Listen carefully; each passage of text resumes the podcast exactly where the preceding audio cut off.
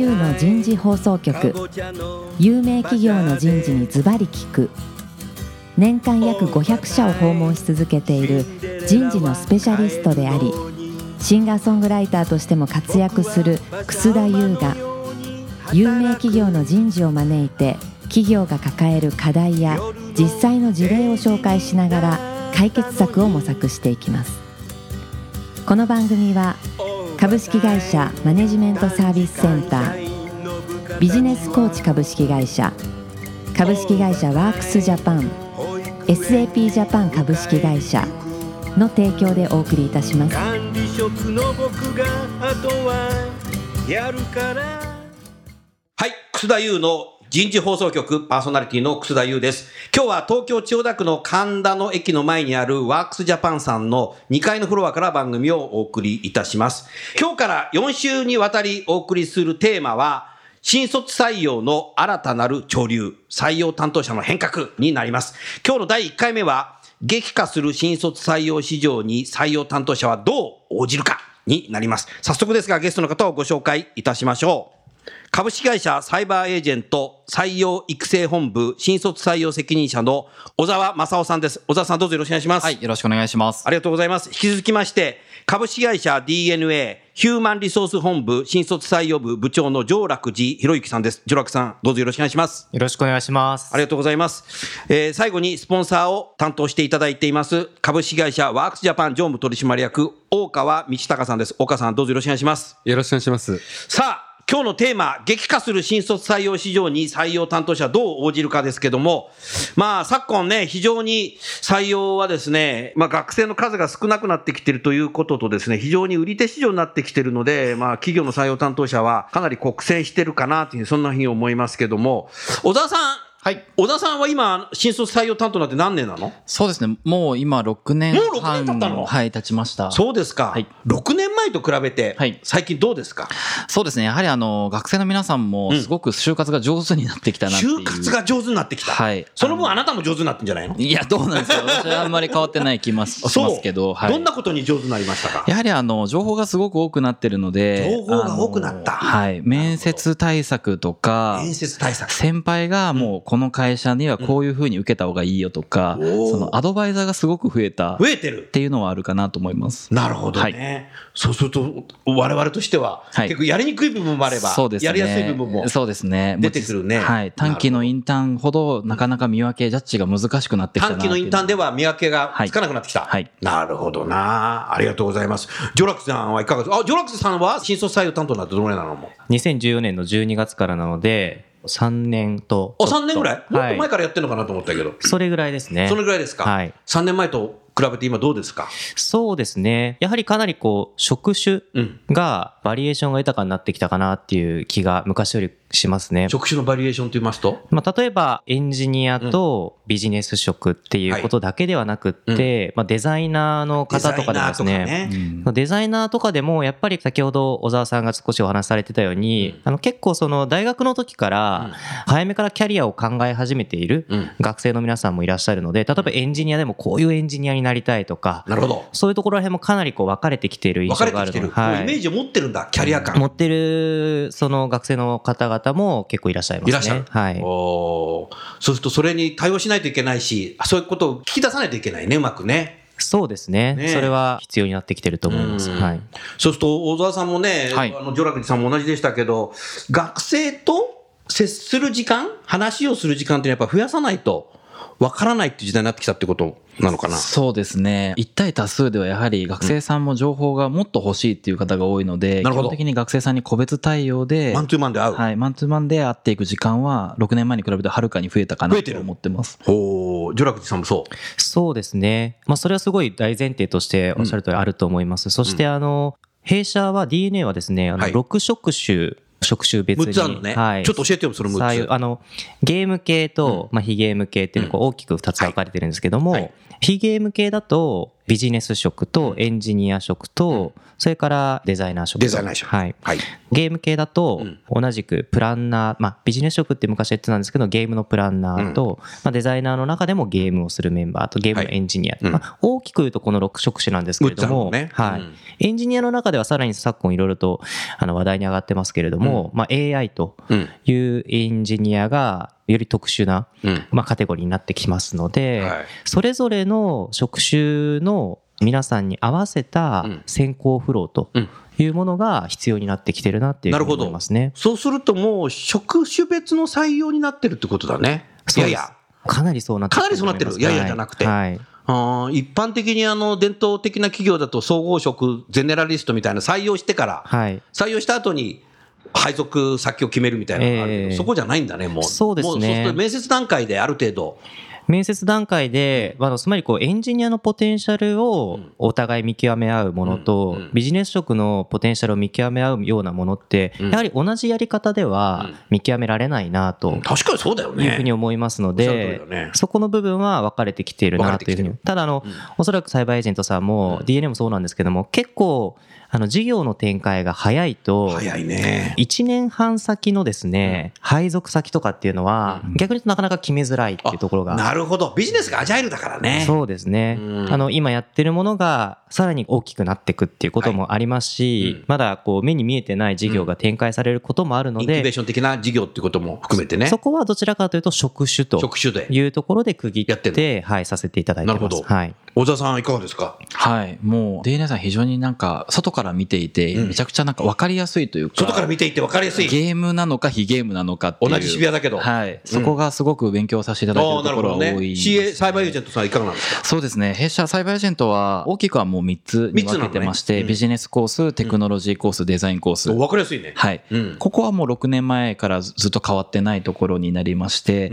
一時期その職種をもっと細かくしようかとか、はいよりその中東と近しいような形にしようかっていうのも検討はしたんですけれども、はい。やはり事業がそれ以上に早く変化していくのでな、るほど。職種を設けてもその職種が変わってたりとか、確かに。が結構あったりしまして、なので着地としてはその3職種に分けて、で、まあ、本当にその総合職、ビジネスコースはビジネスコースでざっくり取っていくというのが、あの、現状ですね。うん。で、ただ、最近の変化としては、特にエンジニアに関しては、ジョラクさんもおっしゃってたんですけども、AI のデータサイエンティスト系とはい、アプリを作れるエンジニアとあとはその設計が強いとか、いろんな特殊能力が同じ土俵では一律では評価できないので、一律での給与体系っていうのを撤廃しまして、撤廃した。はい。エンジニアに関しては能力に応じて、まあ、要素技術の研究してるとか、論文書いてるとかっていう、その、今までのバックグラウンド、プラスアルファで、長期のインターンで実際働いてもらった評価。なるほど。これをセットにして長期のインターンで働いてもらった評価。はい。それで、社員と全く同じ評価軸のもとで査定をしていくと。なるほど。いうので、もうバイネームで個別で能力に合わせて評価をしていくっていうのを先月から始めてます。あ、先月から始めてる。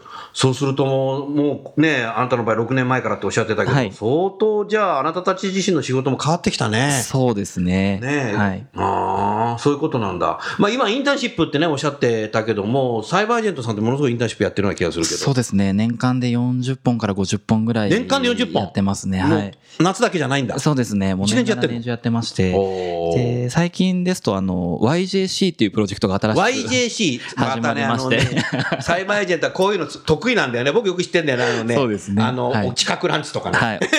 そうですね。お近くランチとか、うん二駅ルールとかいろいろあるんですけども弊社のその経営会議、明日会議というものが名だねその中で決まった YJC、まあ、良い人を自分たちでちゃんと取るで YJC なんですけども、はい。ローマ字か。そうなんですけども、現場の社員が非常にあの、弊社の場合はすごく採用にコミット、協力をしてくれるので、今ざっと250名ぐらいなんですけども、はいそれを9チームに分けて、うんで、9チームで社員が総監督になってですね、なって採用の戦略から予算の管理まで全てをやっていくと。やっていうのに我々人事は寄り添って、うんまあ、パートナーとしてアドバイザーとしてやりつつ、当日のオペレーションとか運用の部分をやっていくとなるほどい。う形をとってます。なるほどはい。協力的なんだね。そうですね。みんなまあ、自分がやってもらったので、他の人にもそうしてあげたいっていう社員が一番多い。そういう、だからパイプラインができてるんはい。だ。それはでもすごいね。そうです。ね。えー、でもそれって今風で言うと HR ビジネスパートナーなんだろうな、多分。そうですね。はい。ねうーん、そうなんだ。ジョラクさん、今の話聞いてていかがですか？そうですね。まず何よりも、サイバーエージェントさんがすごいのは、ああいうこういうネーミングをですね、本当にあの、よくこう、人事界隈で話をしてても、まあサイバーエージェントさんの施策とか、まあ明日会議とかっていうのもやっぱこう、すごく耳馴染みがよくって、すごくこう横に伝わりやすいようなこうネーミングをしっかりとこうコンセプトとともにですね、セットするっていうところは我々ちょっと勉強しないといけないなとやっぱね、幸いじゃない。やっぱ広思います告、ね。広告がね、やっぱりね、すごいからね。そうですね。それ作るのうまいよね。はい。内容よりもネーミングに時間をかける やい。や何すごい大事内容よりネーミングだけなの、はい、あのいや内容は1時間ぐらいで決まるんですけど。内容は1時間ぐらいで決まるけど。ネーミングに2時間ぐらいかけてな あネーミング大事にしてるんそうですね。流行るかどうかとか社員が聞いて一発でわかるか。おお。あとはワクワクするか自走できるか。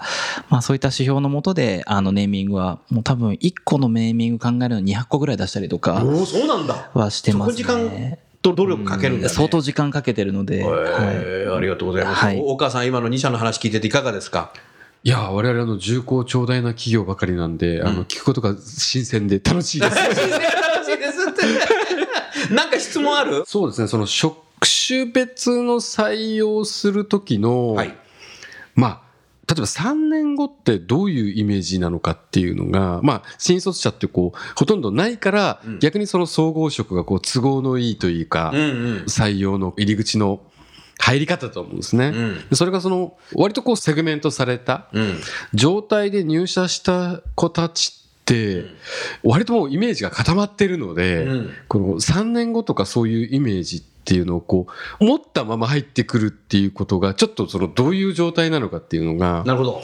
イメージがあんまり僕らができてないところではあるんですよね。それ、ジョラックスさん、ぜひ6つもね、あるから、その辺お話ししてくださいよ。3年後にそのこう学生の皆さん新卒の皆さんがイメージを持ってるっていうことがなんかどういうことなのかそうですね。って。いうことですかね。なので、割とこう働いていく上で自分のその職の適性ってこう見出してくることってはい。多いと思うんですけどそういう入社の段階からやる仕事を決めた子たちっていうのは、うん。変なんでその、やめちゃいがちな、この心配はね、ないのかとか、ああなるほど。うん、その、もう合わないっていう子はすぐ辞めちゃうんじゃないかとか、うん。そのあたりは結構人事の方は気になるのかなっていうね。うん。ふうに総合職ってそのぐらいずっとこう続いた理由っていうのは割と配置転換がしやすいっていう特徴を持っているんですけど、どうなんでしょうかね？ジョラックスさん、いかがですか、そうですね。まずあの、ビジネス職と、例えばエンジニア職とか、多分こういう分け方は、おそらく昔の日本企業もですね、技術職と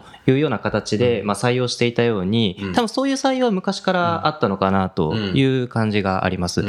で、我々もすごくこう気をつけなければならないのが、つまりこう何をやるかとうん。いう、ここの部分に関しては、変に過度に狭めすぎないように、うん。あのしてまして、あしてるんだ。はい、例えばですけれども、まあ、さっき私がちょっとお話しした通り例えば1年半後にですね、うん。まあ、DNA がベイスターズを買収すると僕は入社した時思わなかったんですけれども あなたが入社してる思わなかった。んですけれどもなるほど。することもあり得る、うん。まあ、というようなそういう会社ですので、うん。まあ、それを過度にですねやること何をするかということを過度に狭めてしまうと、まあ、本人たちの成長ポテンシャルをキャップかけてしまう可能性があるなというふうに思ってるのでなるほど。そこは注意しなければならないのというふうに思ってます。ただ、あのいわゆるこうどういうスキルを磨いていきたいかとうん。いうような部分に関しては過度に狭めすぎない中で本人にとって、まあ、イメージが湧くような職種分けうん。っていうのが、まあ、今落ち着いているのが、まあ、ざっくり言うと6とん。いう形ですね。そうするとこうエンジニアで入社された方は、はい。まあ、当然昔からそうあるとは思うんですけど、ええ。そのベイスターズのスタッフになる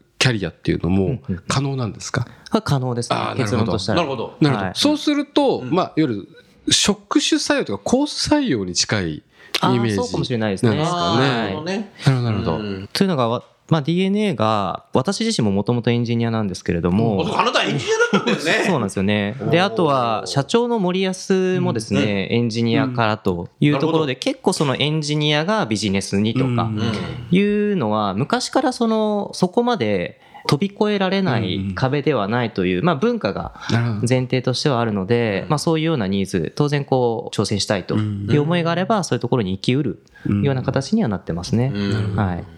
もちろんあの全員が全員というわけではないんですけれども、はい。うんなるほどね。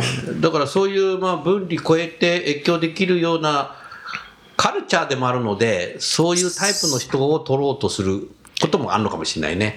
とはいえ、先ほどの AI とかになってくると、もうそうはいかないので、もう本当の技術職、専門職という形でやっぱ取っていくんだろうな。うん、なるほどな。サーブエージェントさんといかがですか？そう同じ質問です。ね、うん。DNA さんと考え方はほぼ同じかなっていうふうになるほど。思ってまして、そこまで細かくは分けてはないものの、うん。基本的に本人の意思を尊重するというのを大事にしているので、うん。配属に関しても、まあそんなに言うならやっていいよっていう、うん。まあ基本的にはこういうスタンスなんですね。なるほど。なので、例えばエンジニアで入ったけども経営をやりたい。これももちろんウェルカムですし、うん経営のことが知りたいけどエンジニアをメインにやりたい。これも OK ですし、なるほど。デザインをやりながらエンジニアもやりたい。両方美味しいとこ取りしたいっていうのももちろん OK なので、基本的には自分で決めてやりきってからその後に曲がれと。よく社内では決めろやりきれ曲がれって言うんですけれども、なるほど。いろんな選択肢、事業に関しても技術に関しても、うんあの非常にキャリアの選択肢が非常に広いので、うんうん。まあどちらかというとその消去法でこれがやりたくないという方よりかは、うん。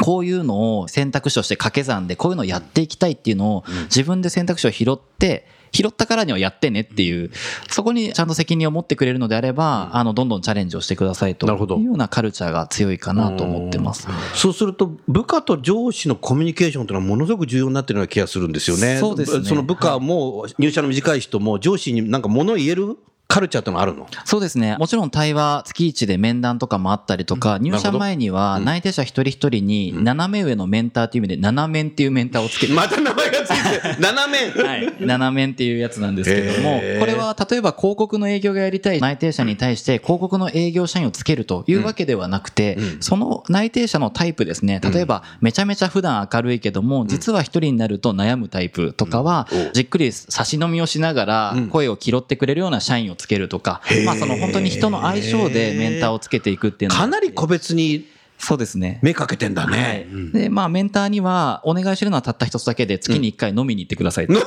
そういうこと。ただそれだけなんですけどうんも、意外とそれでアナログな声が拾えたりですとかうん、あとは入社後も月に1回月報っていうシステムがありまして、ですねシステム上で3分ぐらいで簡単に答えれるアンケートなんですけども、ねはい、あなたの今のモチベーションは何ですか？天気で選んでください。うん晴れ、雨、曇りとかですね。うん、そうだったね。はい。そういったもので、まあ、システム上でもデータを集約して、まあ、これ社内では乾いたデータって言ってるんですけど。も乾いたデータ？なんですか、それ？はい。PC 上でそのシステムの中であの情報を取ってきて、うんうん。まあ、要は CSV で落とせるようなものっていうのは乾いたデータにしてるんですが、プラスアルファで例えば斜めがそういえばこの間飲んだ時にこういうこと言ってたよとか、まあプライベートなところも含めてですね、まあこれが湿り気のあるデータと言ってるんですけども、まあ乾いたデータと湿り気のあるデータをうまくハイブリッドで声を拾って分けて聞くというのは大事にしてますね。なるほどね。はい。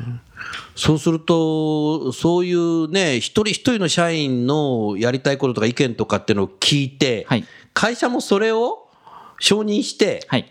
やらせてあげるっていうのが非常にこれ個別人事として難しいと思うんだけど、そうです、ね。うまくいってるんですか、それが？そうですね。社内にあの、キャリアエージェントっていう、まあ、適材適所だけを考えている専門の部隊があるんだ。いまして、うんまあ多分 DNA さんもそうなんですけど、今日の適材適所と明日の適材適所が全然違う会社なのでまあ今どこでどういう人員が求められてるかっていうところを、もう各経営陣とか事業責任者クラスから声を拾っておいて、それをもう適宜埋めていくというのをジョブローテーションやりながそら、こもアジャイルだね。そうですね。ビジネスがアジャイルだけど、人事もアジャイルだってんそうですねだ。はい。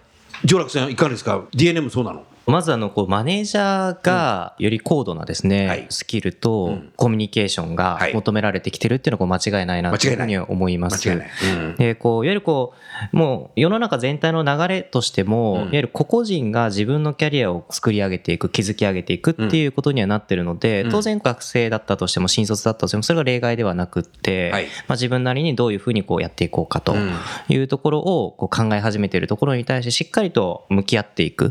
ていうこことは大事ですね。で、その中でさっき小沢さんがおっしゃられたように、当然こうマネージャーとしては、当然その自部署だけの局所最適ではなくって、より1段上、2段上のですね、うん。我々こうツーランカップっていうような言い方をしてるんですけども、はい。はい。まあ、そういうようなこう目線を求めて、まあ、ある意味こう自分の部署だけで言うと、この人材はですね、はい。必要なんだけれども、全体を見るともっとこっちに寄せた方がいいんじゃないかっていうことは、結構一人一人のマネージャーに求められる。求められてる。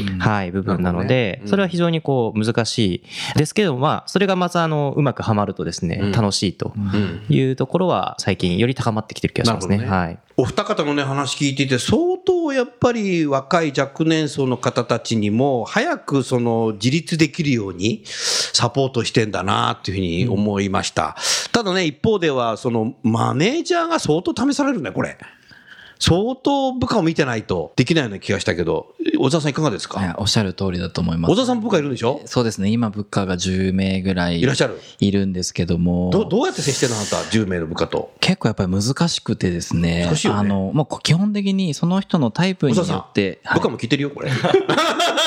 そうですよね。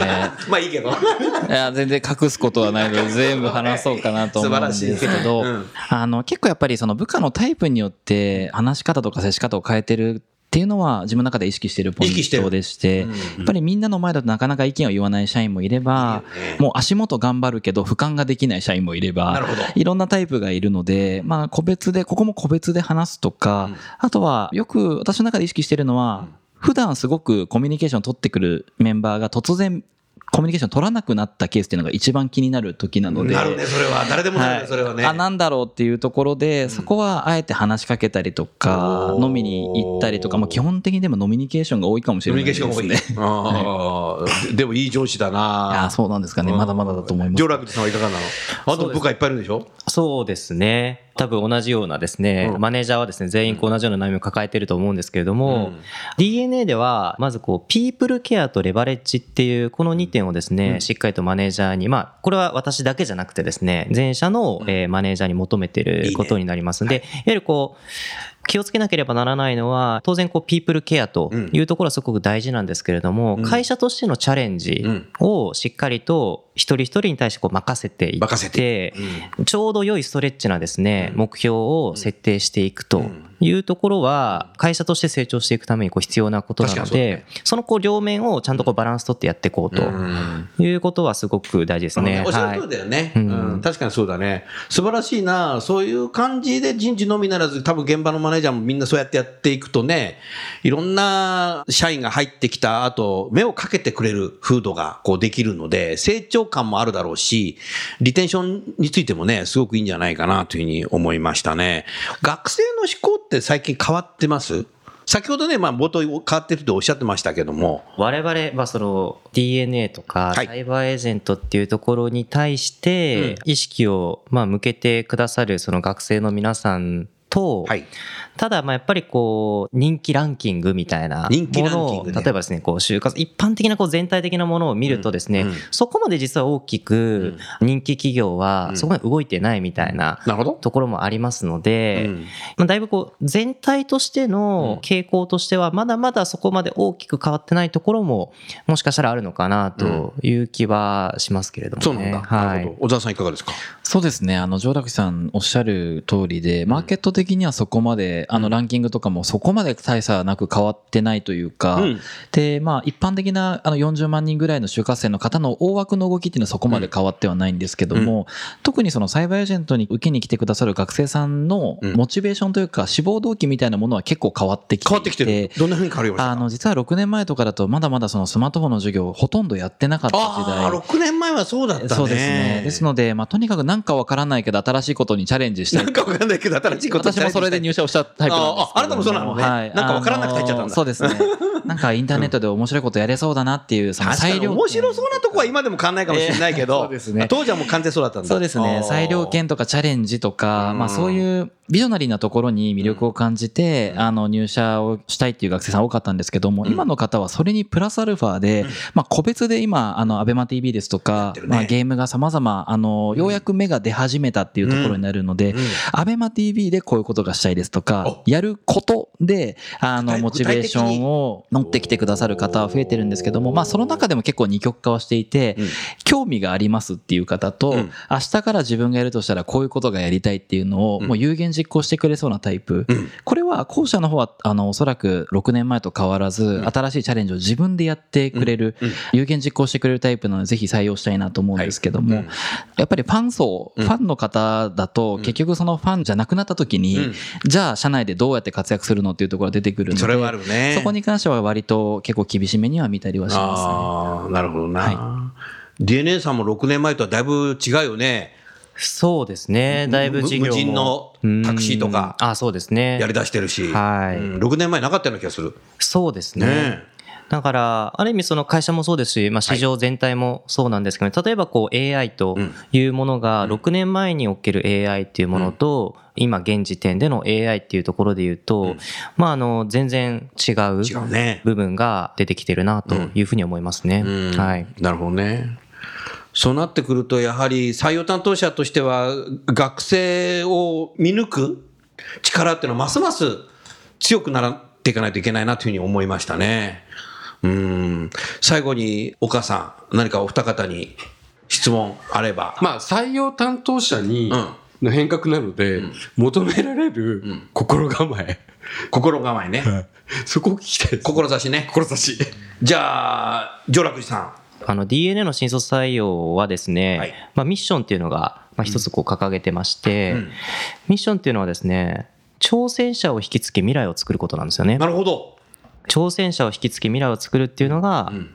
これが我々 DNA 新卒採用におけるミッションです。で個人的にこう例えばですね採用するとかじゃないんですよね。採用するとかじゃない。じゃないですね。採用する、まあ、心構えとか志っていうところにこうつながってくると思うんですけれども、はい。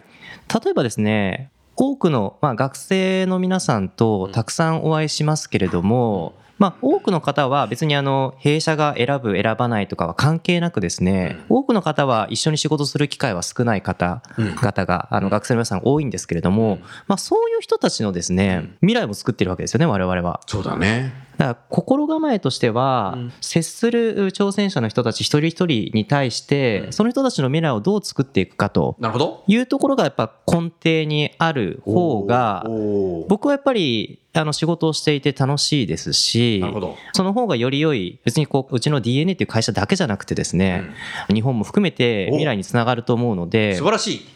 あの本当にでもこれはメンバーというかですね、うん。新卒採用の中でジョインするメンバーには必ず最初に伝えることなんですけれども、まあ、どうやって我々に対してですね優秀な挑戦者の皆さんをこう引きつけていく必要があるんだろうかと。なるほど。でそのためにあの一人一人の学生の皆さんの未来を作るっていうこともそうですし、人事っていうのはそもそもあの未来を作る非常にこう最初の起点になるような部署だと思うんですけれども、ねそのこう観点を持ってるか、そして場合によってはですね会社自体をも変えると。なるほど。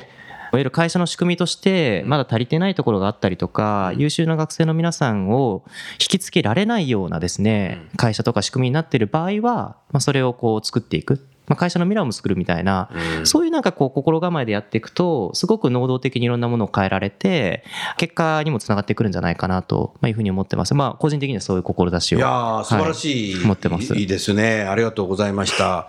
じゃあ、最後、小沢さんいかがですか？はい。サイバーエージェントでは、採用で業績貢献をするっていうのをすごく大事にしていまして。採用で業績貢献をする。はい。うんあの、多分取って終わりじゃないっていうところなんですけども、もうちょっと言うと、その採用から、その社員が才能開花するところまでを一気通貫でやると。才能開花するまで。はい。っていうのを、あの、すごく大事に掲げてまして、はい今までですと、その採用セクション、育成セクション、配属セクション、うんよくあと事業セクションっていうセクション分けを、そうですね、バトンタッチが非常に多かったんですけれども、そうなるとやはり湿り気のあるデータがどんどんどんどん乾いたデータになっていくというか、うんなるほど。で、やはり HR を扱う以上、なんか本当にこう小さな理由がその人のモチベーションに影響することのがやはり多いので、ね。その違和感をどれだけキャッチアップするかとか、うん。そのまあ繊細なところをどれだけ盛り上げていくかバックアップするかっていうところがうん。割とその業績貢献にはあの寄与するんじゃないかというふうに考えてますので、一人一人をもうタレントとして、まあ、タレントに対してちゃんと投資をしていくっていう概念でタレントキャピタルっていうワードとかもキャリタレントキャピタル。はい。あの結構大事にはしてるんですけれども、まあしっかりその採用に対して新卒採用だけで投資をするのではなくて、うん。才能開花するまでのスパンの中でどれだけしっかり育成をしチャレンジングなところをどんどんどんどん提供していきながら爆発させるかっていうのはものすごく大事にしてるかなと思ってます。これが会社の中で大事にしてるところなんですけども、はい。私個人としては結構その採用戦闘力みたいなところがこれからは非常に大事になってくるかなと思ってまして、あの単純にその会社の魅力を、まあ、しっかり翻訳できるっていうのは今までの役割としてももちろん重要なんですけども、まあ、マーケティングと同じで採用と候補っておそらくセットでやらないと、もうまた同じことを何回も何回も繰り返すっていうのは疲弊をするしかないので。なるほど、なるほど。なので、いかにその、まあ、秘伝のタレみたいな形で、どんどんどんどんいいあの人材が勝手に来る仕組みを作るかっていうのが結構大事になるかなと思ってますのでうん、まあ、採用戦闘力をしっかり上げていく。うん。でもその戦闘力を、まあ、要素分解していくと、採用のしっかり話す魅力を伝えるっていうところと、学生の魅力を引き出すっていうところと、あとは、ジョラクさんもおっしゃってましたけども、その学生がもしサイバーに入った時に、どうやったら爆発するかとか、その学生一人一人の未来をちゃんと考えていくっていうのは、あの、すごく大事にしていきたいなというふうには考えてます。はい。いや、ありがとうございます。まあね、お二方の話を聞いていては、これはやっぱね、もう採用に勝つね、これだと。やはりね、こういう志を持ってやってる企業と、そうじゃないね、先ほどね、まあ、あの、バトンタッチとか私言っちゃいましたけど、そういう会社も相変わらずたくさんあるので、それじゃあやっぱダメなんだろうな、っていうふうに、そんなふうに思いました。さあ、じゃあ、ちょうど時間になりましたので、今日はこれで終わりますけど、来週は、ぜひ、小沢さん、はいサイバーエージェントにおける採用の変革についてですね、はいお話を聞きたいなとはいぜひよろしくお願いしますどうぞよろしくお願いします。それじゃあ最後にゲストの方をご紹介して終わりたいと思います。サイバーエージェントの小沢さん、DNA のジョーラクジさん、それからワークジャパンの岡さん、どうもありがとうございました。ありがとうございまありがとうございまし。た。